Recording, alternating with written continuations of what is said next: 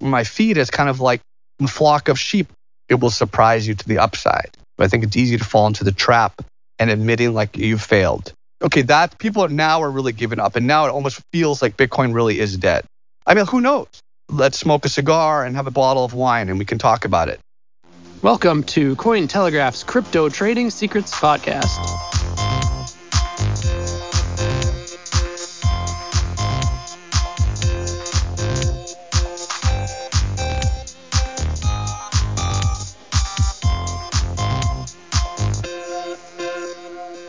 Hey everyone, your host BJ Pirus here. This episode's guest goes by the name at Big Cheds on Twitter. Cheds is a trader with a notable audience of more than 300,000 followers on Twitter.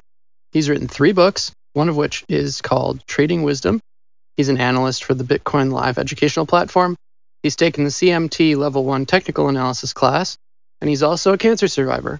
Okay, here's Cheds. Thanks for taking the time to jump on an interview. Oh, thank you. Appreciate uh, the invitation. Awesome. So each episode of the show typically has three segments. The first is Finding the Bottom, where I ask guests what they think about Bitcoin's price. Bitcoin's price traded above 29,000 in March, notably higher Yeah. than its price action in the mid to upper $16,000 range back in January of 2023, according to Cointelegraph's Bitcoin price index chart. So, from a macro, longer term view, what's your opinion on Bitcoin's price, taking into account the last few months and the months ahead? Well, I mean, if you're going to do a big picture and you think about multi-time frame analysis um, with TA or trend analysis, and trend analysis is really um, looking at a historical set of price data and trying to to identify the trend. And what you're trying to do is ideally you're trading with that trend, right? So if it's an uptrend, you want to be longing the dips. If it's a downtrend, you want to be selling the rips. Um, you know, you want to go with the trend. And if the big picture view for Bitcoin is the weekly chart, um, the monthly chart and the reason why Western TA, which is classical charting, it's been around since like the turn of the 20th century, Charles Dow, primary trend, secondary trend. Essentially, you have a 200 period moving average, which is essentially, and it's a simple moving average, which, which means each each of those 200 periods are equally weighted, right? Versus like an exponential, not to get too technical, but the weekly chart has a rising 200 moving average. And the price is above that. So it's a confirmed uptrend right? And if you look at the history of, of bitcoin you know since its inception it's essentially almost always been above that weekly 200 and we had some dips below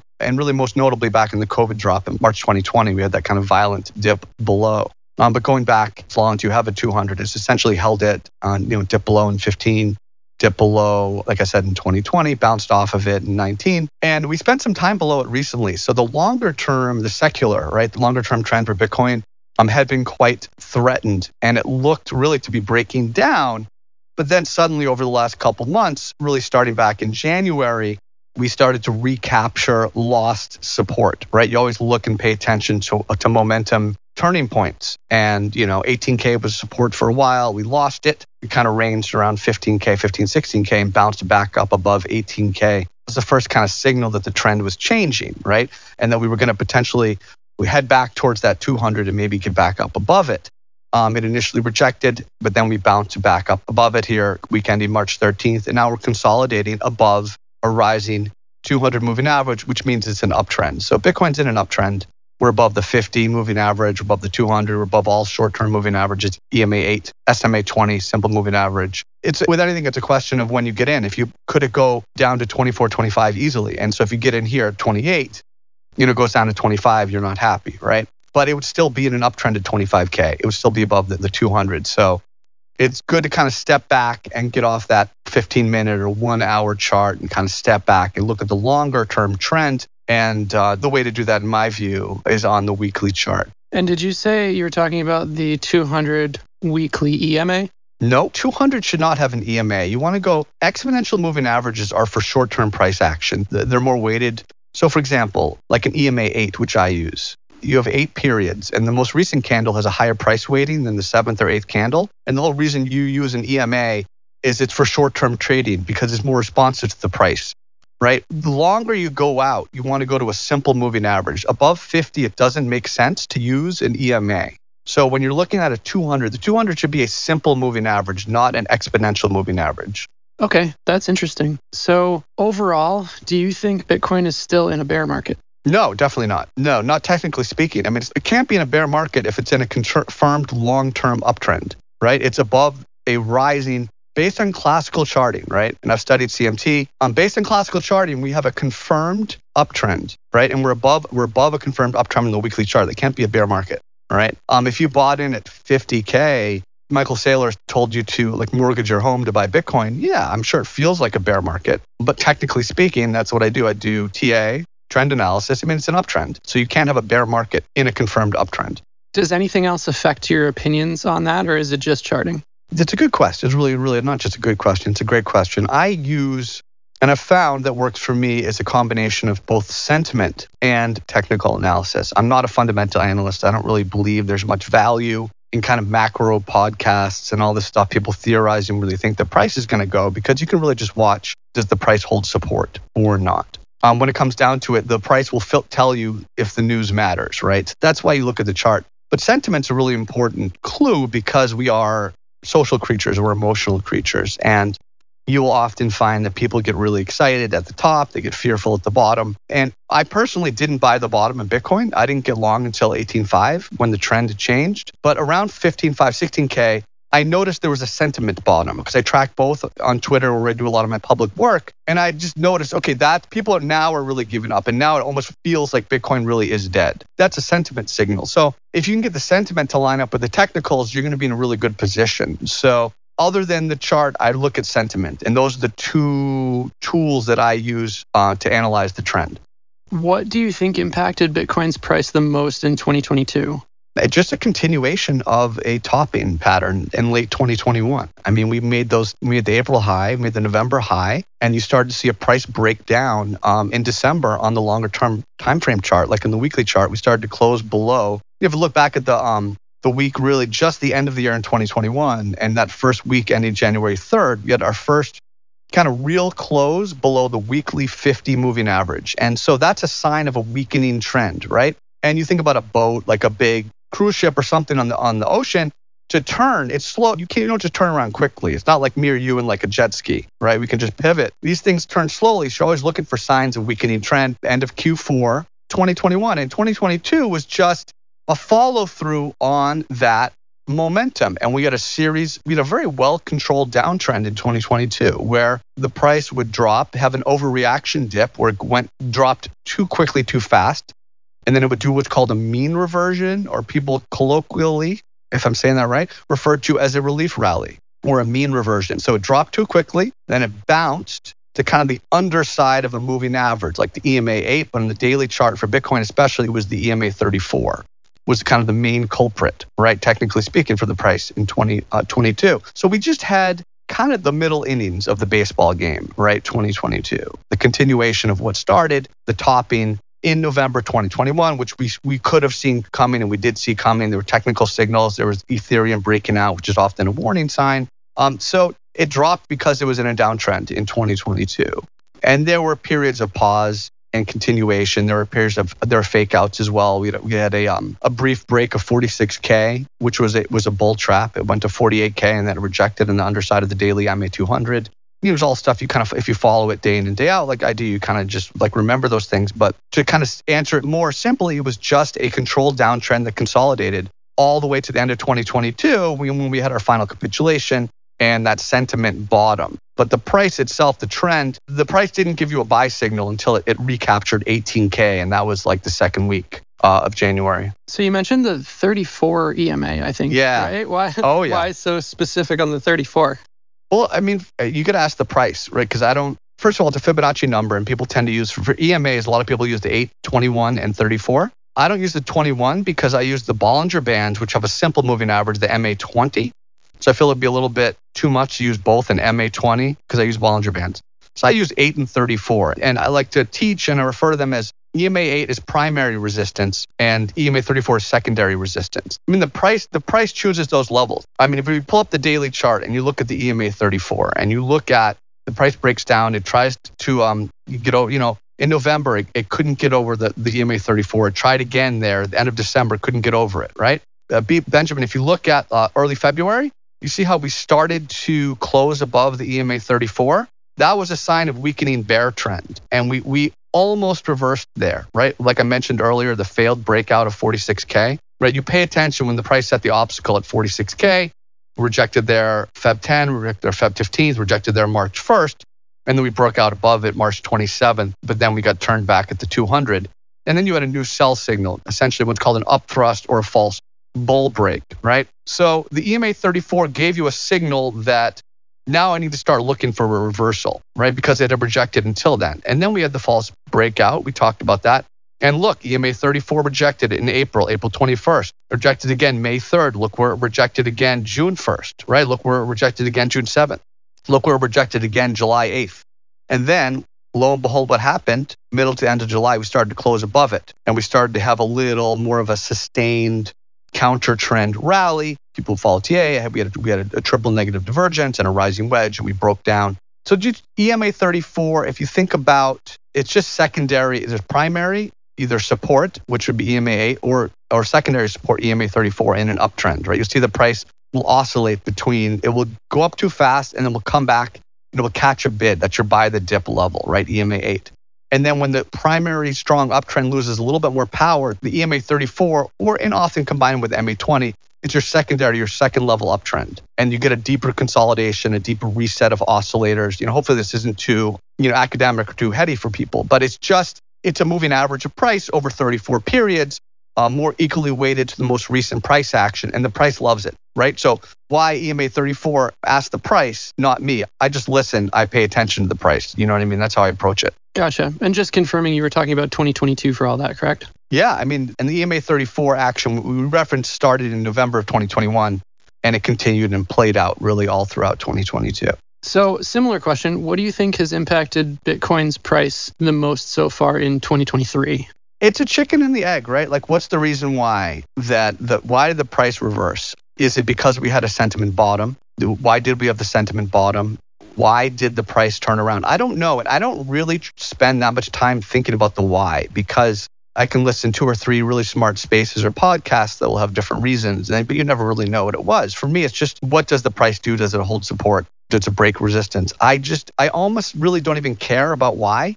I more so care about how clean is the level that I'm trying to trade upon? How well defined is that level so then I can kind of define my risk, right? And um, why did it turn around? I don't know. I really don't care. It's a trend. It looks like the trend is continuing. I mean, it's been an uptrend, you know, for its existence since the beginning, and it looks to be continuing that behavior. Why did it turn around? Is it because the banks did this? Is it because um, I mean, who knows? I mean, those are things you'll never be able to answer definitively if it's right or wrong. And those are great for let's smoke a cigar and have a bottle of wine and we can talk about it. But like, that's just to pass the time. That doesn't help you in any way in terms of actually trying to execute a trade or even an investment plan. Those things are irrelevant, right? It's all that matters is what the price does in relation to support and resistance and sentiment. You want to work that in as well.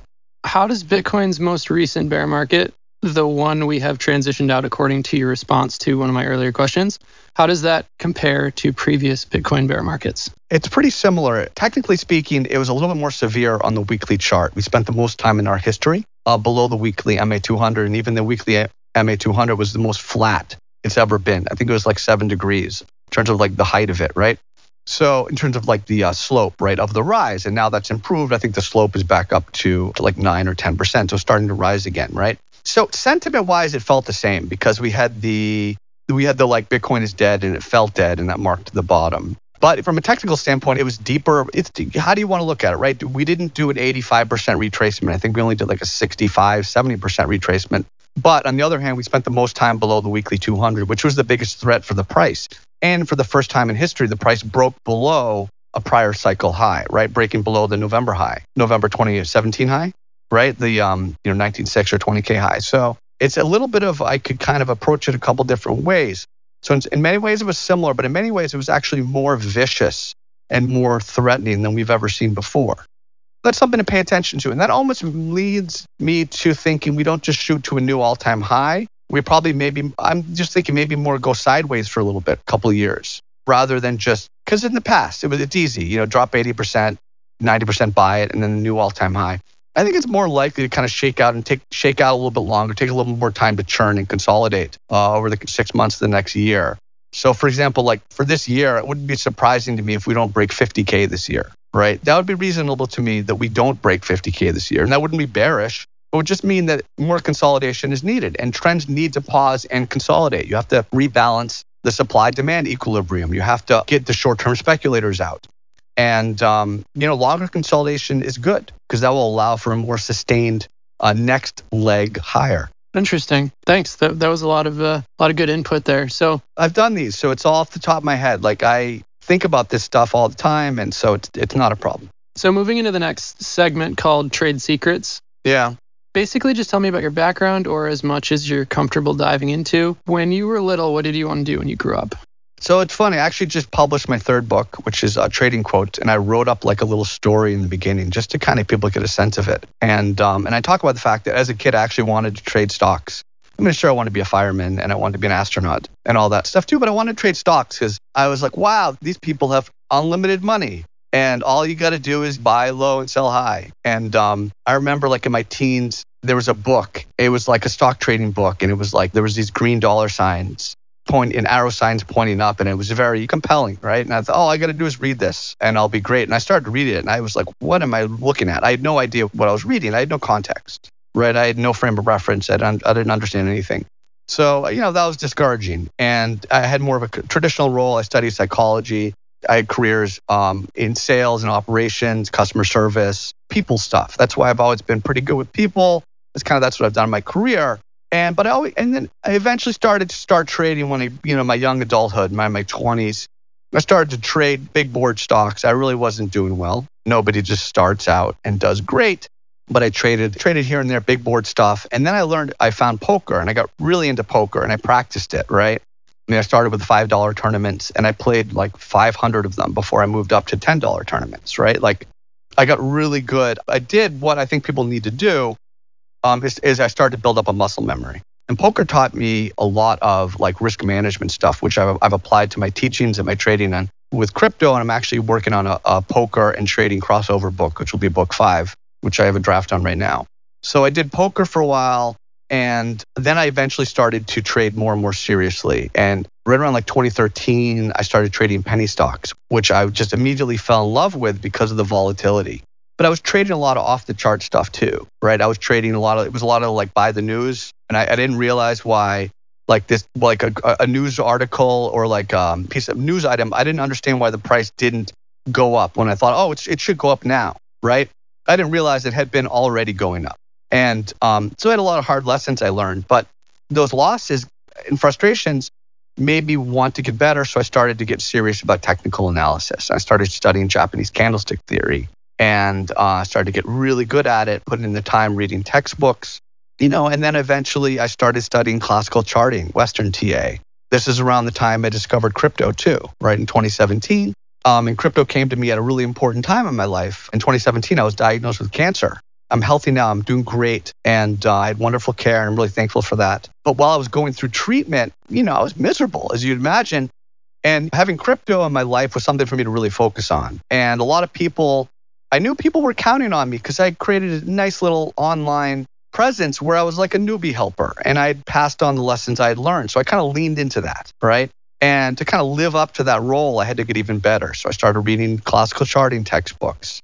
And I had a nice little break. Crypto Man Ran had me on his um, CNBC Africa program, and that got me some visibility, and that was nice. And I leaned in even harder to get even better. And then I started doing Bitcoin Live. I was honored to become founding analyst at Bitcoin Live with like Peter Brandt and like a bunch of other like legends. And like, so I had to, again, I had to live up to that. I had to rise that occasion. So I continued to study and learn. I eventually studied CMT, uh, chartered market technician. I did the level one course, and that taught me a lot because up until that point, there had always been a lot of like uh, rules of thumb where people, oh, this is my rule of thumb, and people would, this is how a candle should be, and like, no, I wasn't really sure what the real answer was. So going through CMT and studying TA professionally kind of taught me what the real, real deal was. Is that that just like super turbocharged everything for me and kind of brought it to a whole new level. My trading got way better. My analysis got way better you know, and then I published Trading Wisdom. Trading Wisdom has done really well. I'm really thankful for that. And I've just continued to grind and practice and grind and practice, is which, which is what you need to do. And here I am today. Interesting. So you mentioned the old adage of buy low, sell high. But if I'm not mistaken, that is highly subjective, correct? Like you don't think about, I mean, well, it depends on the trend. Like, because you don't want to buy low in a downtrend. Like the whole you know, most of my, if I could go people, the great question, which you may or may not ask would be, you know, like, what could you tell your, what would you tell yourself as a trader like 10 years ago? And I would say, stop playing downtrends. Stop trying to play reversals. You know, 95% of my career losses are on reversal plays. Focus on continuation plays. Focus on an uptrend that just dropped and it's now revisiting prior support. Like, you're going to lose your money playing reversals. So, like, the whole idea of buy low, I mean, you know, it's more of survivorship bias where people remember the like one time it worked, but you know, 80 to 90% of the time you lost your money. And then you're stubborn, you keep averaging down. Losers average losers, right? There's there's that phrase. So cut your losers, add to your winners, and the rest is history. And that's how you have to approach it. Do you currently trade and invest in multiple different markets or just crypto? Oh yes. I'm kind of a we touched on this earlier where you'd you know, do I do more analysis or trading? And I mentioned how um, it kind of depends on what's going on. So like there'll be times where I may not take a trade for a week or two, and there'll be times when there's volatility and I could take like 100 trades that day. And so I'm all I'm scanning multiple markets. I trade forex. I trade a lot of um, big board stuff, equities like New York Stock Exchange stuff, um, and I'm trading crypto, both the big stuff and like whatever has action, whatever altcoins have action, right? But to me, they're just they're just they're vehicles for speculation. These aren't like companies, especially with crypto. I don't see any of these as like existing or real or like for me the word project is an anathema to me it's not a project i mean these are vehicles for speculation so i try to find a trend i try to ride the trend and take advantage of dips like in an uptrend or uh, rips in a downtrend so you mentioned it a little bit in that question, and I asked you in the pre-conversation before we started recording. Do you want to just explain? Uh, I asked you whether you consider yourself more of a trader or an analyst. Do you want to dive into that a little bit?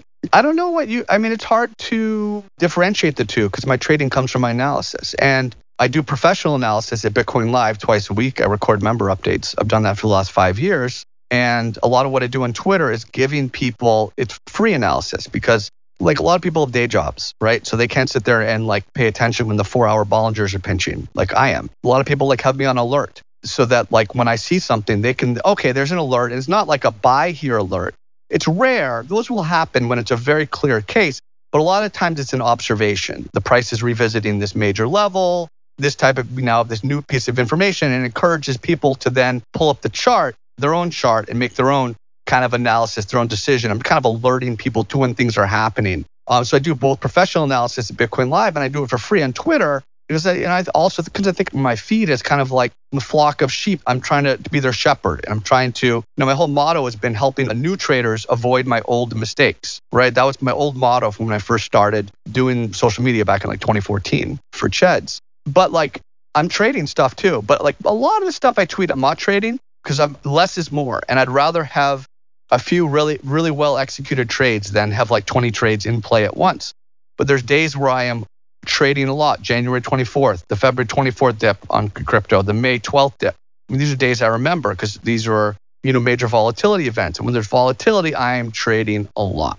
So it just depends what's going on. You can't really separate, am I, uh, you know, an analyst or a trader? You can't really separate the two. At least in my mind, they, they kind of go hand in glove last part in this segment, which is what was the hardest part about learning to trade for you? Well, the hardest part is is um, cutting losers, like taking losses and admitting like you failed. And the, a lot of those losses started with like bad entries, where I kind of bought the big green candle rather than buying like the red candle in an overall green chart, right? Like the timing of the entry. But the hardest part really is admitting you're wrong and moving on. You have to you have to manage your risk.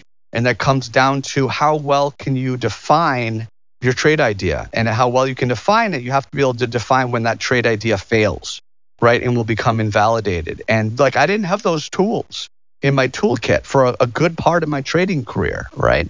The hardest part is admitting you're wrong in, in many ways. So, moving into the last segment here, which is called the next bull run. Basically, so you, in the first section, I believe, you said that you think we are that Bitcoin is already in another bull run? Yeah, we're in an uptrend. I mean, a bull run, these are narratives more than anything. I mean, an uptrend is a technical term based on what the price is doing. A bull run, I mean, could mean a lot of different things. So I don't know that those two are interchangeable, right? Depends on, you know, you could say bull run, it might mean something different to you than to me. Uh, but we're in a confirmed uptrend on Bitcoin right now. So how long do you think personally the uptrend will last? I kind of think of Bitcoin as sideways towards up for the rest of the year. I think it's it's got that kind of feel to it. And you know, the further you go out, I mean, the, the less valuable your quote unquote predictions or your kind of your handicapping or your read is. I mean, because you have to be able to adapt to new data. I mean, when we were at 16K, I thought we were going to 12K because I'd been thinking that since 40,000, right? And I wasn't going to change my mind until the price did something. And it did something. Recaptured 18K and it went long again. You have it's good to have a plan, but you have to also it's more important to pay attention to what the price does and the new information. So it's just not that useful. Like year-end targets aren't really useful. And I think it's one of those things where people do for clicks or they do it to make other people feel better because they want to make everything simple and easy. It's not simple and easy. It's always your best guess. It's all, a lot like poker where you're trying to find a situation where you're a 60 to 65% favorite. And that's a good spot, right? You're not going to be 100%, 90%. Those, those situations really do, rarely or pretty, pretty much don't exist in trading. So I uh, used to play hockey for quite a long time. What position? I was a defenseman. Uh, I played Nice. played in college and stuff like that. But um, there's an old saying that goes something like read and react. So basically, when you're in the game, if I'm not mistaken, you, you have your your kind of game plan and your goals and stuff, but you also have to read and react based on what the play is doing. Would you? That kind of seems similar to what you're talking about, correct? Absolutely. Yeah. I mean, you come in with the, I mean, TA is, is about what has already happened, right? And to come in with an understanding of what the trend is doing. But you have to, like, that's why we study the chart, right? Because we build up a muscle memory. And so when we have volatility, we can put that volatility into context. And a lot of people freak out when there's a big drop. But if you understand what that big drop means in terms of the larger picture, then you don't freak out. You can kind of put it into context. So that's the reading and reacting, right? And that's the multi-time frame analysis. If I'm trading in the four hour, I know where the daily is and I know what the daily is doing in relation to the weekly. So you're kind of always understanding the larger time frame, even if you're not trading on it. You have to understand what what the situation is that you're working within. So it's very much read and react. So do you think Bitcoin's price will ever flatten out and stop having such big bull and bear market price swings? Definitely. Yeah, I definitely do. I definitely do. I think the longer it, the more institutionalized it is, the more it becomes like part of everyday life and more just part of the system. I think the volatility will wane over time. I definitely do. And one of my last questions, or if not the last question, you talk about uptrends. So how would you compare Bitcoin's previous uptrends? Like I'm thinking, like what would you, what would you explain in terms of years and how long you would classify each uptrend, and then what you expect kind of for this uh, this one that you said we uh, have entered according to you. We're in an uptrend. It's hard, so that's a tough. So yes, you can try to compare it, but it's different because the beginning of this uptrend was the deepest drop below the MA200 in history, which is why partially. I don't think we're just going to go to 100k or 50. I don't think we'll make an all new all-time high this year. I think that would really surprise me. Prior uptrends. I mean, the move from, um, and I'll caveat that. I mean, the, if you look what happened, 20, 2017, we topped out. We bounced off the MA200 down at like 3k in December of 18. Then we kind of set up, and, and then in July 19, we set a new high. And then we kind of dropped again with the COVID low. It wasn't essentially until we broke out above really like 13, 14K in November of 2020 that it, that it looked like it was starting a new uptrend. And that move from like 15 or 14K to, to 64K surprised me. I thought we would have topped out around 40 to 42K and then paused. So the thing with Bitcoin is there's times when it will surprise you to the upside. And so that may do that. And I'm, I'm ready for that. And I'll, I'll know how to trade it because I'll understand, you know, where the price is in relation to major levels. But each kind of move is different and it's a different percentage too. I mean, it's a much bigger move from, you know, 200 bucks to 20K, you know, like it did from in two years from 2015 to 2017. It's kind of ridiculous. I think we should want, as folks involved in the space, we should want a more controlled, steady rise in Bitcoin. And especially if you're in altcoins, right? The best environment for altcoins is a stable Bitcoin. A slightly sideways to a slightly uptrending Bitcoin is the best environment for altcoins, where it makes a new high, then we kind of pause and consolidate for a while. Um, that's the best type of you know setup. So if you're a trader, that's kind of what you're hoping for. You know, it's what I'm hoping for. I don't, you know, million dollars not happening in a long. It's going to take a long time, if and when, right? I think we need to be more tempered with our expectations of, you know, just because it's done X, Y, Z in the past. I don't think we should assume it's going to do X, Y, Z in the future. I mean, it's such a new asset class as well. So I think it's easy to fall into the trap of um, looking at, you know, 12, 13 years of price history and saying, well, it's always done this and the halvening's coming up, so it's going to do another three, four, five x or six x, whatever. Like I just you can't can't operate that way. You have to be a little bit more cautious. And again, recognize it's a new asset class. We're not comparing like the SPY, or I guess SPY's pretty new too, but we're not comparing like the Dow Jones over time or like Coca-Cola stock or something. You know what I mean? Like we we have to work with the data we have and recognize the limited value in only, you know, 12, 13 years of data, which is why I don't even look at monthly charts for Bitcoin. It's too young for me and my method of analysis that, you know, Bitcoin chart's too young to look at in the monthly chart. We don't even have a 200 MA yet, right? So there's no, technically there's no trend. So then that is, if it's new, I've came looking at a monthly. I mean, you got to be, so you got to kind of coach everything with that knowledge that it's a new asset class. So that, I guess that's how I, I would answer that question. Well, I think that just about wraps it up. Thank you so much for jumping on and, and all of your, your answers there. No sweat, man. Always happy to uh, to discuss my favorite asset class. Thanks for tuning in to Crypto Trading Secrets presented by Cointelegraph. We'll catch you next time.